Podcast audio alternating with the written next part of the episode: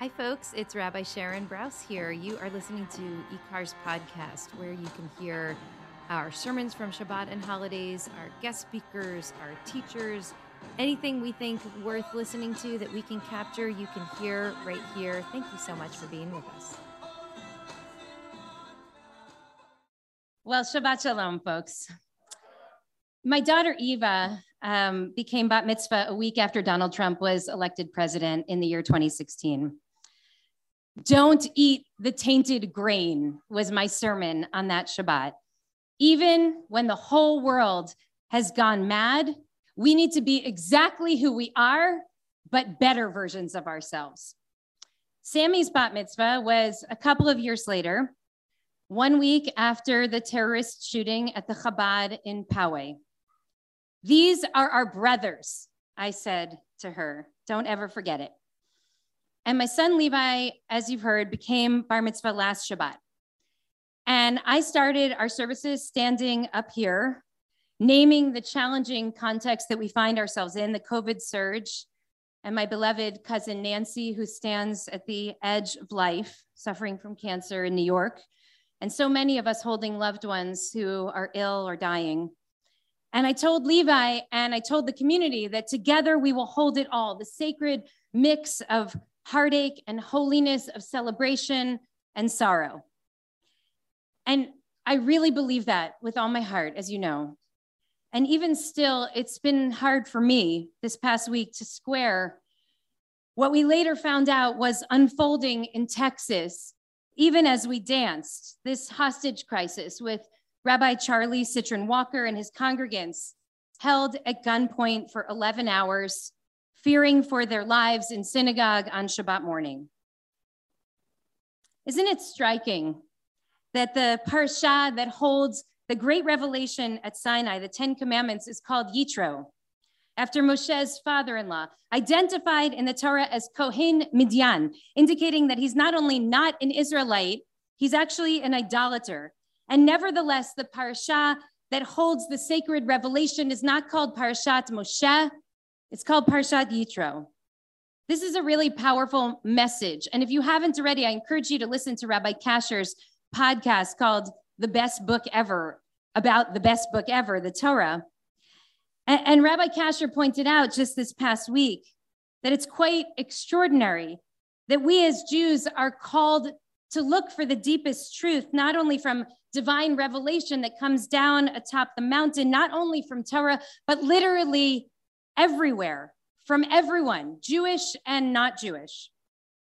But that's not the only thing that's really remarkable about the fact that this parasha leads with the story of Yitro, a priest from Midian, the father in law of Moshe, who met up with the Israelites just as they were preparing to assemble at the foot of Mount Sinai for the divine revelation.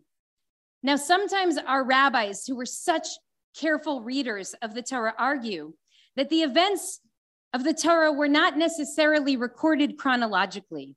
The narrative thread, as it's presented in the text, could be a little bit misleading. And now I know this can be a little bit in the weeds, so I'm just asking you to bear with me for a moment. I promise you'll see why I'm sharing this. In this case, some of our rabbis argue that Yitro, did not actually come to visit the Israelite camp before the revelation at Sinai, the way it appears in the Torah, but actually he came after the revelation at Sinai. So then the question is so why then would the Torah bury the lead like it does in this story? Before two million witnesses, the presence of God descends on the mountaintop amidst thunder and fire. And God spoke into the hearts of every single person present in the voice that they could understand. But first, let me tell you a little story about how Moshe's father in law stopped by for a visit and shared some sage advice with his son in law about good governance and talked about self care. And they had a meal together, and then Yitro went home. It's almost preposterous to tell the story this way, particularly if this is not even how it actually happened. If the revelation at Sinai came first, then the Torah surely should have led with the big story.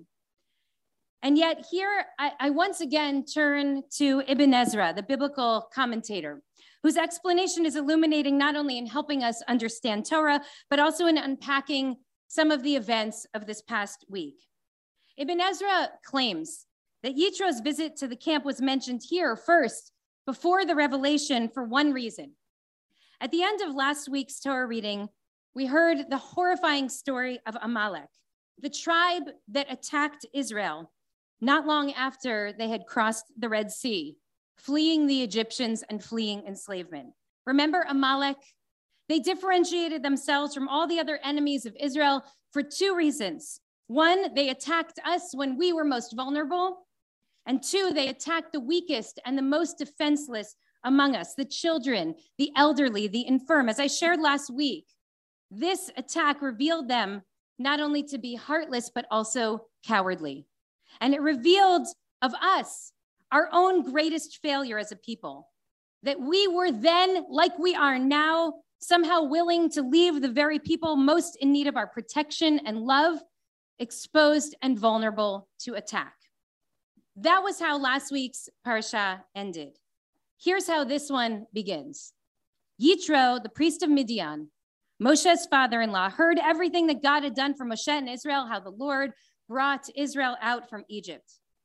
It's the juxtaposition here between Amalek from the end of the last parasha and Yitro at the beginning of this one that is key, according to Ibn Ezra. The Torah wants, he says, to contrast Amalek's evil with the good that Yitro rendered to Israel. So, what does that mean for us in this time? What Amalek did to Israel in the desert was evil. It was so evil that we are told to remember it forever. Surely you will wipe out the memory of Amalek from under the heavens. And we don't remember Amalek as ancient history, something that happened thousands of years ago in the desert. We treat it not as a one time event, but as an eternal threat, one that we must remain ever vigilant to. Milchama ladonai ba'amalek midor lador. This holy war against Amalek, we must fight it one generation to the next, the Torah says. And have there not been enemies of Israel in nearly every generation? Have we not been expelled or exiled or persecuted or genocided from the time of the Syrian conquest of the kingdom of Israel and the Babylonian captivity? From the Roman expulsions from Jerusalem, from Medina and from Mainz, from Bavaria and from France, from Italy and England and Hungary and Switzerland and Austria and Spain and Sicily and Portugal and Germany and the Pale of Settlement, from Russia and Iraq and Yemen and Egypt and Algeria and Libya. Professor Salo Baron in the 20th century rejected the lachrymose conception of Jewish history, the idea that Jewish history was an endless series of persecutions and sufferings. And even still, it's undeniable that too many chapters of our shared story contain stories of suffering at the hands of enemies who simply could not abide living beside their Jewish neighbors. I say this today because the pain of last Shabbat was not only our fear for Rabbi Charlie Cytron Walker and his congregants, the fear that they might not make it out alive. The reason that this attack resonated so deeply across Jewish communities in the United States and around the world is because it touched on core Jewish vulnerabilities, because it felt so damn familiar. It's true that in America, there haven't been a lot of these synagogue attacks. Even one is too many. But we know well how precarious life can be for Jews. And we know the particular, peculiar nature of anti Semitism, that it tends to strike in an instant, turning everything we know to be true upside down. That's the nature of Jewish vulnerability, something that's very hard often for others to understand. When they look at our Jewish community and they see so many external signs of privilege and access with our resourced institutions and our networked organizations, and yet we know how vulnerable we truly are. Yes, beware of Amalek. The voices cry out over the generations. Beware of those who will seek to destroy you. They may be eliminationist, they may be utilitarian. Either way, they will hold the very ideology that drove the terrorist who was invited into that synagogue for tea last Shabbat. This ideology is a toxic anti Semitic lie. It's rooted in the conspiracy theory that Jews hold absolute power, that Jews control media and the banks and government, and yes, even the weather. This is a dangerous ideology. This is a poison in our collective system. And it's an ideology, an ide- ideology that has not only shown stubborn resilience over time, but reaches across demographic and geographic boundaries. It's the ideology that stands at the heart of white nationalism and the political right that's been fueled under the previous administration from the highest offices. It's the same ideology that, to our great shame, increasingly manifests in movements for social justice, including inexplicably in anti racist spaces, the political home for most American Jews. And it is an ideology that has taken root in some quarters of the Muslim community, like it did in the heart of the man who entered Beth El last Shabbat intending to do harm. I know it's very hard for us to talk about this because we all know that there's been a dangerous surge in Islamophobia and violence against Muslims in America over the course of the last couple of years. And we desperately want to avoid contributing to this growing animus and violence against our Muslim brothers and sisters, and we should. And yet we have to be honest that we will not eradicate anti Semitism, nor will we ever build the beloved community until we're honest. We have to root out racism and Islamophobia in our own Jewish community. And we also must root out anti Semitism wherever it appears, even among our friends and even among other vulnerable groups. Yes, our tradition warns us remain vigilant for Amalek. He will destroy you if he's given the chance. But Ibn Ezra cannot allow that warning to stand alone. Amalek is a danger. But the even greater danger is convincing ourselves that everyone is Amalek, seeing every threat as an existential threat, seeing every other as an enemy. That is not only self destructive, it is a lie. So the Torah interrupts the flow of our narrative inverts the plot line, buries the lead, and tells us about Yitro's visit to his son in law Moshe before inviting us to the foot of Sinai to hear the divine revelation. Because the message is that urgent. It may even be more urgent than God's utterances from atop the mountain, if such a thing can be said. Never forget the danger posed by Amalek, but never forget that there is Yitro here too. Ibn Ezra reminds us of Yitro's abundant goodness toward Israel, the wise counsel that he offered, the priceless wisdom, and the moral support. Yitro's impact on the Israelite community is so profound that when it was finally time for him to leave Bnei Israel and return home to Midian all the way in the book of Numbers, Moshe begs him to stay, saying, Al nata azovotanu, baby, please don't go, Moshe says. You know us so well. You've been a visionary for us. Yitro was truly a force for good for Bnei Yisrael. And Ibn Ezra seems to be crying out to us through the ages the world is full of Yitros, people who encounter our people on our journey not as enemies, but as fellow travelers, who have wisdom to share and bread to break with us, who will not align with every decision we make politically, theologically, socially, but who wish us well who have been and continue to be a source of blessing to our community and to the world. Now, Ibn Ezra was known to be more a rationalist than a moralist.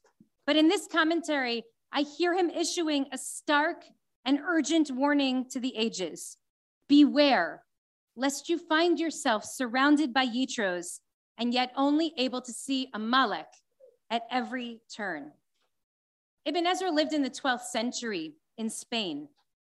It was a rupturous time when the Jewish community, which had experienced what was really unprecedented stability and even prosperity, began to experience increasing persecution and repression, which ultimately led to mass exile of the Jews of Spain.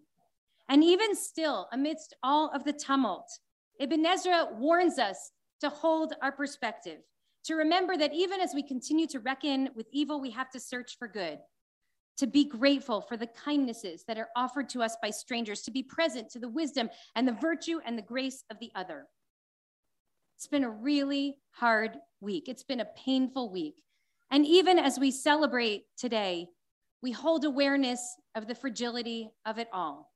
For just a week ago, a group of Jews gathered just like this on Shabbat morning to offer words of prayers, and their lives were nearly taken from them. Rabbi Cytron Walker was asked if he heard a tap on the glass window today, if he saw a stranger outside in the cold seeking shelter, would he let him into shul and serve him hot tea once again? And maybe you heard his answer. I have led thousands of services in the congregation. This was the first time that we have ever experienced anything along those lines, he said. So, yes, he would let someone in, even now.